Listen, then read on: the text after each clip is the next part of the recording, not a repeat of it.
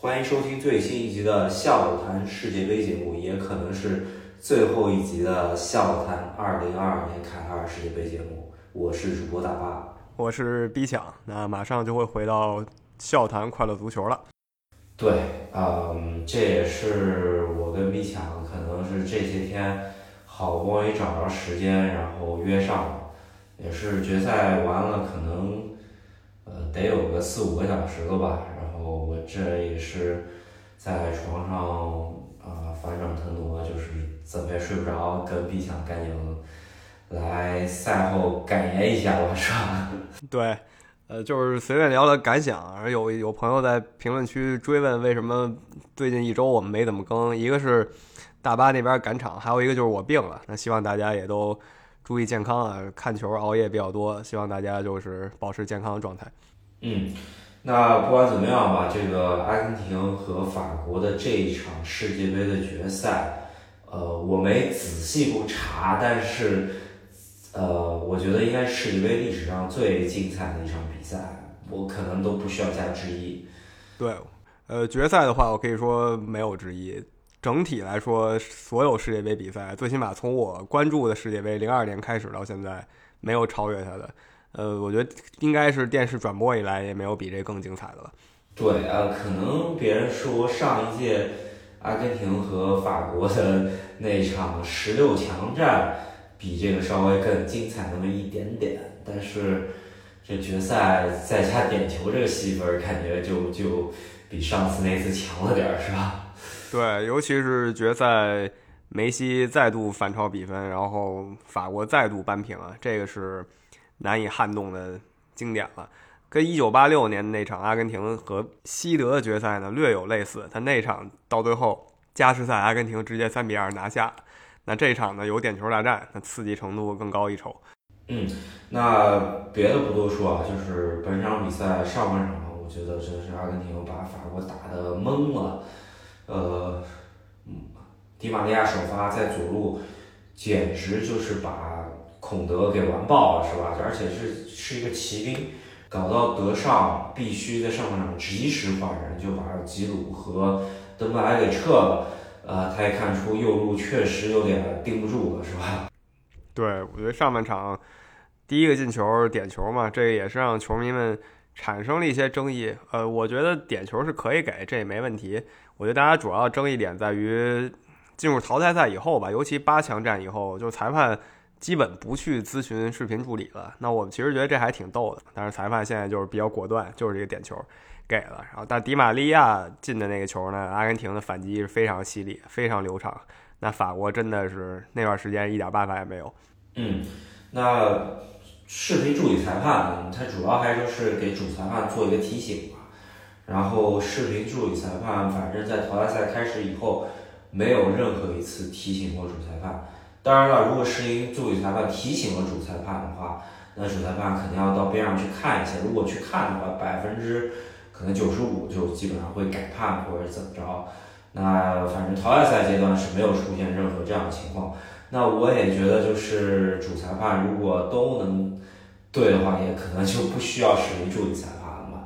不管怎么样吧，但是阿根廷。啊，这一路走来啊，淘汰赛一直有点球这个问题，我觉得还是多多少少让一些非阿根球迷产生了质疑吧。其实也有类似的感觉，但我倒不是说我会质疑这点球对不对，因为你后来想想，没有说是都是可以给的，有人可能觉得更严格一点儿啊，可以说就黄牌就完了。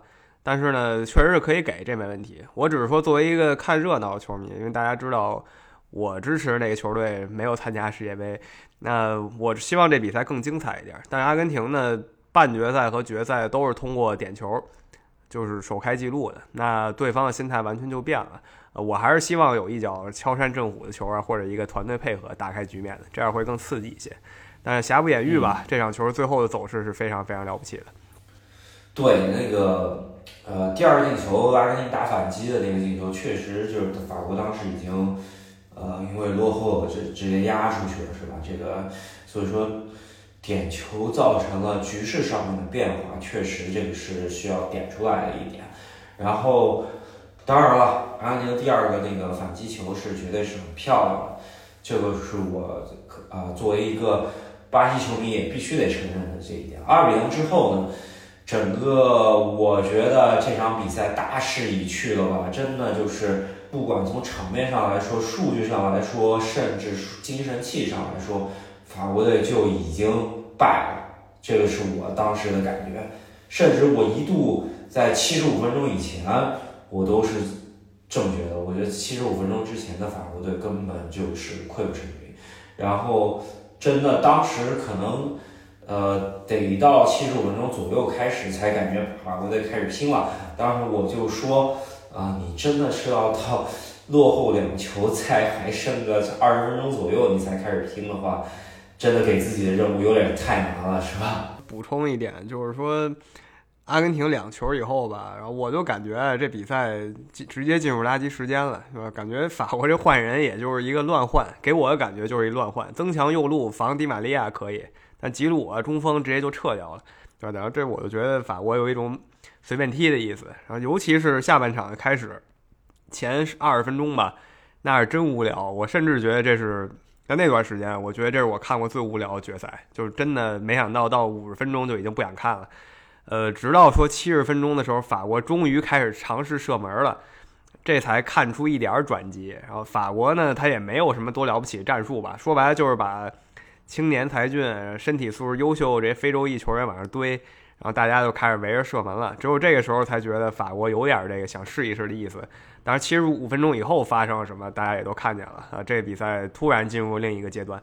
嗯，我觉得是有两点可以说，一个是迪玛利亚下场之后，阿根廷彻底反击，就一个点就彻底消失了；还有一个点就是七十分钟之后，因为前场阿根廷逼抢的强度就有点像那场阿根廷跟墨西哥的墨西哥队，他这个今天上来这逼抢强度，加甚至梅西啊，这个强度非常大。在七十分钟以后有点盯不住了，然后他又换人换的比较慢吧。七十分钟之前呢就没换人，那个是这个七十分钟以后，法国队的体能优势就显现出来，再加上他们的身体优势啊，所以说，嗯，这个时候法国队起势是可以预见的啊。但是，呃，通过多次冲击吧，阿根廷后卫有点绷不住啊，走。其实是不止一个点球的，对吧？就就是说，九十分钟之前是不止一个点球的。如果说按照判罚给啊迪玛利亚的那个点球的那个尺度的话，我觉得那个啊给啊图拉姆那个黄牌的假摔那个也应该是点球，是吧？对我这个我必须同意一下，就是这个球的话。不能说现在球员都学会假摔了吧？其实大家就是知道，如果你在禁区里碰了我，我就直接顺势一来。呃，大家都是这样的。由前场队员感觉很多人，尤其是到三十多以后，这一招都已经炉火纯青了，对吧？其然后图拉姆呢，青年才俊吧，他要是大十岁的话，这球我觉得可以稳给一个点球，就合理利用规则。呃，如果说这裁判就真的就是完全一杆尺一碗水端平的话，这球也可以给。那这比赛。就是姆巴佩直接戴帽逆转了，很可能是这么一个结果。但我相信裁判当时想的是，这悬念不能在这个时候来这么一招吧，还是进加时比较公平一些，在他心中，那就进了加时。那加时给我们带来也是非常精彩了。但是加时之前啊，吹一下姆巴佩第二球，这个确实大将风度。嗯，确实关键时刻挺身而出，一人凯瑞全队啊！我觉得真的是，法国队今天没有姆巴佩就已经输球了。那第二球这一下进了之后，我本以为这场比赛有可能进入到另一个呃维度啊，怎么说？就是说有可能会姆巴佩封神，然后一呃一下子把整个比赛全部吃下。我觉得甚至进不了加时赛。啊，在图拉姆那点球没判之后，进入到加时赛，加时赛又出了一个跌宕起伏的剧情，是吧？这个实在是来回翻转，有点。刚入，说实话，这比赛，对我到加时赛的时候，基本就已经坐实这是世界杯历史最经典比赛的这这称号了。加时赛之前决赛打成二比二，这就非常像八六年阿根廷跟西德，也是两球领先，阿根廷两球领先，然后西德非常顽强，就靠这个高空轰炸，然后轰了个二比二。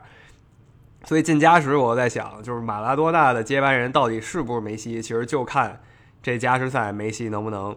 挺身而出了，对吧？三十六年前是马拉多纳挺身而出，来了一个三人围剿，他来一个长传，他队友来了个单刀。那梅西这次也站出来了，加时赛的时候自己打入了一球，所以他确实在这场之后，终于可以说他是马拉多纳接班人了。嗯，确实那个球是非常关键啊，这个球。啊，咱们不得不说，那个老塔罗马丁内斯今年这个射门靴确实没带，两跟卢卡库一高一快，真的是有点儿怎么说？呃，如果最终啊，阿根廷如果没捧杯的话，老塔罗马丁内斯得比啊当年嘛伊瓜因还得狠吧，是吧？真的，老塔罗浪费机会太多了，也有人调侃他说他他虽然浪费机会多，但他给守门员。制造了一些麻烦，守门员消耗了体力，但是这都是玩笑话。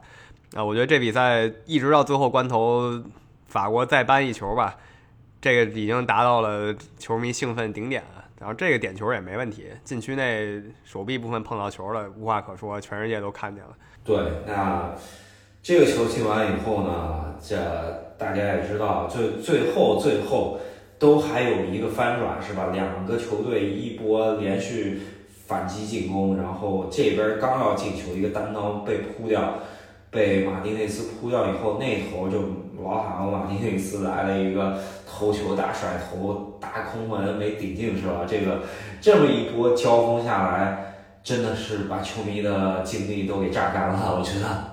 真的就是这场球看完以后，我不得不说在。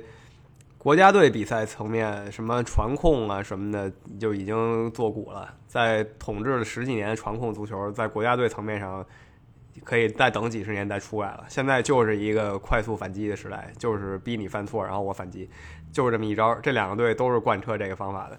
对，然后结束之前，姆巴佩还来了一个一过三，差点给过进去，是吧？这个。非常可怕，真的，这体能，如果再给他五分钟，我觉得他就打穿了，是吧？是，那足球嘛，就是一百二十分钟，然后终于来到点球大战。呃，我觉得来到点球的时候，我基本觉得阿根廷已经赢了。一个是这个阿根廷跟荷兰那场嘛，也是有点类似的剧本，非常艰难，耗到点球，然后挺住了，拿下比赛。他这个法国队呢？他不怎么进加时，他基本所有球都是九十分钟解决。我就记得可能去年欧洲杯有那么一点球吧，还踢输了，对吧？是不管是上届还是这届世界杯都没点球，所以他们这点球经验不太行。这是其一，其二就是这个场内阿根廷球迷确实占据绝对优势，像是他们主场了，基本上那踢点球的时候心理压力完全是不一样的。可能法国人一站那儿，那满场都已经开始虚了。嗯，确实，最后挑边的时候挑到阿根廷死忠球迷区那头的球迷区，然后这场比赛，呃，点球跟那个荷兰队的那场比赛极其类似啊。虽然姆巴佩是三中点球，但是确实法国队的点球还是没有阿根廷稳。然后当然我也觉得，就是阿根廷确实本届比赛点球太多了。他们既然都过了那么多关了，应该不至于再决赛再掉链子。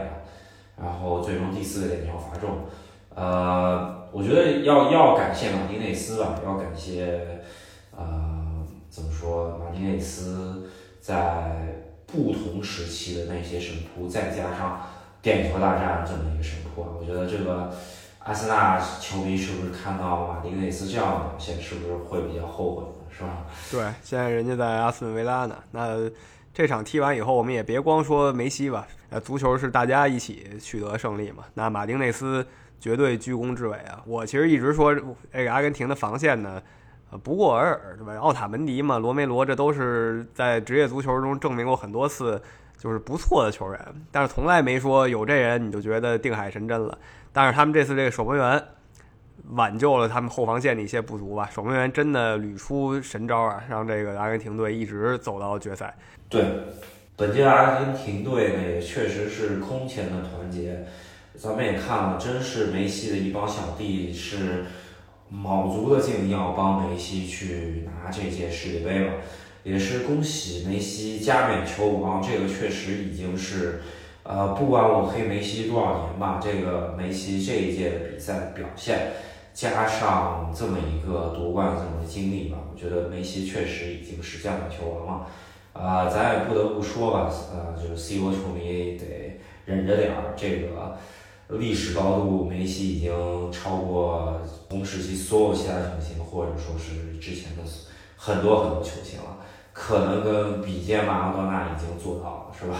对我，我觉得就在我心中啊，就是他绝对是可以成为球王三代目了。一代目自然是这个贝利，第二代就是马拉多纳，第三代就确实就是他。我一直觉得你没有世界杯冠军，谈何球王？那他拿到世界杯冠军，而且不是一个躺冠，对吧？他这一路上，不管说进球啊，还是助攻啊，确实居功至伟。那伴随着我们十五年来的一个讨论，其实我跟大巴都很反感这个讨论，但这个媒体最爱的绝代双骄问题呢，也在这个时候，我觉得不用讨论太多了。C 罗球迷其实，呃，我知道可能 C 罗球迷不太服吧，但是成绩摆在这儿，在这件事上确实是梅西赢了。嗯，是这个，咱们节目也就判定了吧。我觉得梅西确实胜过 C 罗，也胜过甚至罗纳尔多其他那个，是吧？这个。觉得没太大问题了，是吧？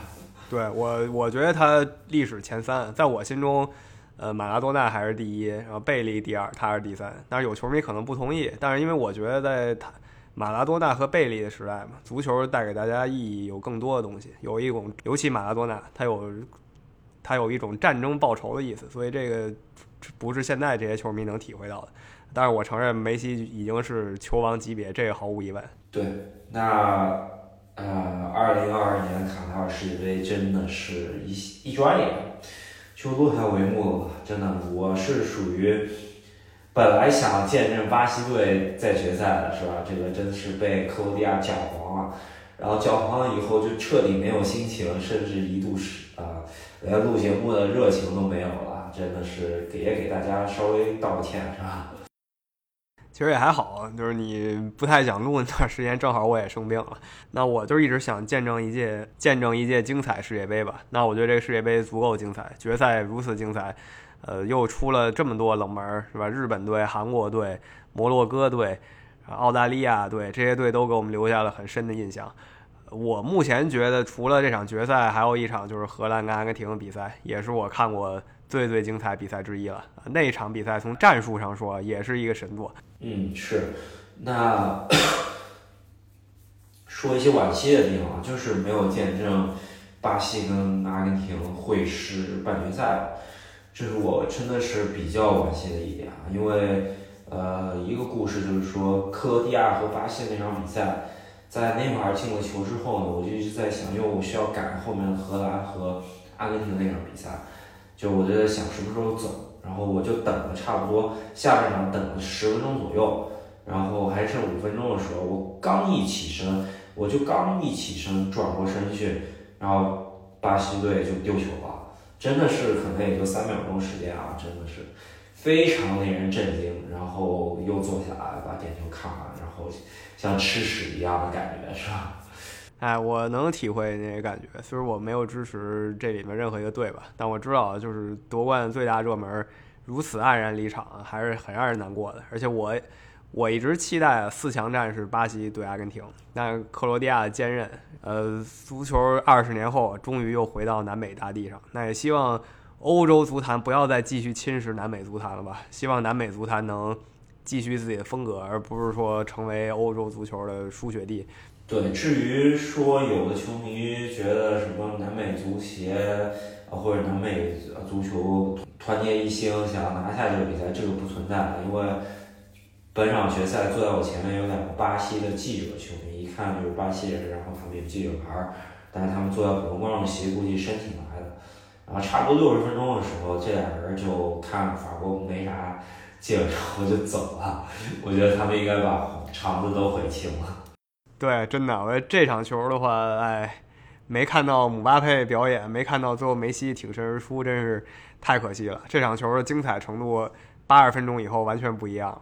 是是，那反正就是阿根廷球迷唱那些歌里头，就是啊有 dis 巴西的，那巴西球迷自然也不希望阿根廷夺冠。那我觉得这个巴西阿根廷的这个怎么说，呃，世仇吧。最终没在卡塔尔大地上面啊直接对话，是真的真的非常惋惜的一件事情。如果说梅西最终是挺过巴西在夺冠的话，我觉得更有说服力，这是我个人的看法。那现在来说，呃，一切都是如果。我希望之后巴西和阿根廷新一代的球星在成长起来之后，还能够再有一次这样子的对决吧。对，呃，又绕回刚才我说的话，希望新一代球星还能踢出南美球星的风格，像内马尔啊，像梅西啊。这样的球员，像没有来的菲尔米诺，像扛着梅西的阿奎罗，像这样的球员踢出南美足球的风格，而不是说他只是因为有天赋而成为了欧洲足球学校的下一个造星工厂球员吧。我不希望以后的南美足球都是这样的，那就失去太多乐趣了。对，那本届世界杯咱们也就差不多聊到这里了。然后接下来欧洲足坛应该挺多事情要发生。当然，我们两个应该就是要歇一歇了，是吧？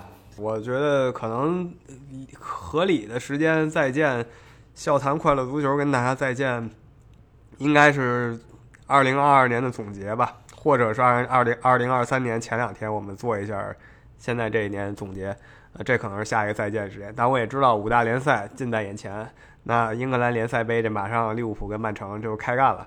就是 几天以后的事儿，还是很疯狂的。英格兰这边圣诞赛程也没停。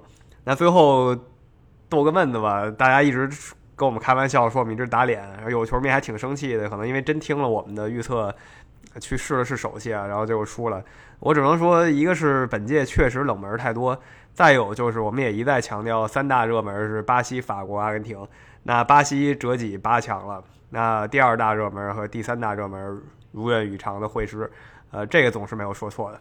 我我赛前也说过，谁赢第一场半决赛，基本上会是冠军了。那啊，最终是阿根廷和巴西没有在第一场半决赛相遇。当然，阿根廷呃如愿拿下比赛，呃，也算是半个预言吧，是吧？只能这么说了，对吧？然后我们也同样说过，法国队的实力依旧是一个夺冠大热，对吧？虽说有奇怪魔咒，虽说中场。双星都伤退了，上的都是小孩儿，但依旧啊是挺进决赛最大热门，而不是英格兰，而不是葡萄牙。那事实证明，在这件事儿我们还是说的蛮对的。那因为看了这么多届世界杯，虽然冷门有的是，但是决赛就是进入决赛球队，呃，目前我还没看到过有冷门的情况，就是有绝对实力的球队才能进入决赛。那我们也听一下大家的反馈吧，觉得我们是不是比较牵强的把这个打脸的事情给解释过去吧？但是。总体来说，我觉得好多比赛确实打脸了，甚至胜局负没有猜对。但是呢，我觉得总体走势咱们还是把握住了，是吧？那我觉得唯一可能可能真的不太容易解释的就是摩洛哥队吧。摩洛哥队是本届最大的惊喜，也是让大家最肃然起敬的球队，一路杀到四强。那最后跟法国呢，还是一个是太累了，强弩之末；还有就是实力有明显差距。呃，常有球迷说，如果摩洛哥有一个好前锋，那摩洛哥不就，对吧？那摩洛哥不就赢法国进决赛了吗？但其实这是一悖论吧。如果他有一个好前锋，他就不是你心中那摩洛哥了，他就本来他就是一个强队了，他就是没有这些人，所以他才不是一个传统强队。对，确实摩洛哥本届比赛的一个球迷上面和球队上面给我造成了很大的冲击，很很有惊喜吧。那啊。本届比赛，二零二二年卡塔尔世界杯也是在现场见证了二十五场比赛之后，啊，也是告一段落了吧，真的是有些累了，啊，我觉得我也需要收官，在家好好休息，起码我觉得大半年吧，才能在现场再去看比赛了。确实，本届比赛有点看的有点多了，是吧？那我们也感谢在在我们评论区和我们一起。看了一个月足球的朋友们，甭管是上届一起看老朋友，还是这届加入到我们这个大家庭中的朋友们，呃，这是非常快乐的一个月。虽然过去的一周吧，我们两个各有原因，然后没能跟大家讨论，但是呢，决赛我们回来了。那希望你们继续关注我们的节目。回到主流联赛以后呢，我们还是会像以前一样按时更新的。对，那我觉得再一次的可能更多球迷关注的比赛，可能就是一年半以后欧洲杯吧。那我们到时候也会出相应的节目。那现在来说，我们会回到每周的普通联赛时间吧，也是希望大家继续给我们多支持。啊，我们做这个节目纯就是为了兴趣吧，就是就是我们两个特别喜欢聊足球，然后想给大家分享我们的想法。所以希望大家有想法的话也跟我们讨论。但是老话，如果你不同意我们的观点，咱们总是可以讨论的，而不是说直接喷吧，直接喷没有什么意思嘛，对吧？喜欢我们节目朋友，不要忘了在喜马拉雅还有微信公众号上支持一下我们，关注赫斯基大帝。对，想要加我们的微信群的朋友，可以通过赫斯基大帝的微信公众号，呃，回复任何消息就有添加方式。那我们呃下一期再见吧。或者说是新年再见了，是吧？我们下期再见，新年再见，大家熬夜一个月，多多休息。那最后呢，恭喜阿根廷队。对，恭喜阿根廷三十六年圆梦，梅西加冕球王。我们下期再见，拜拜。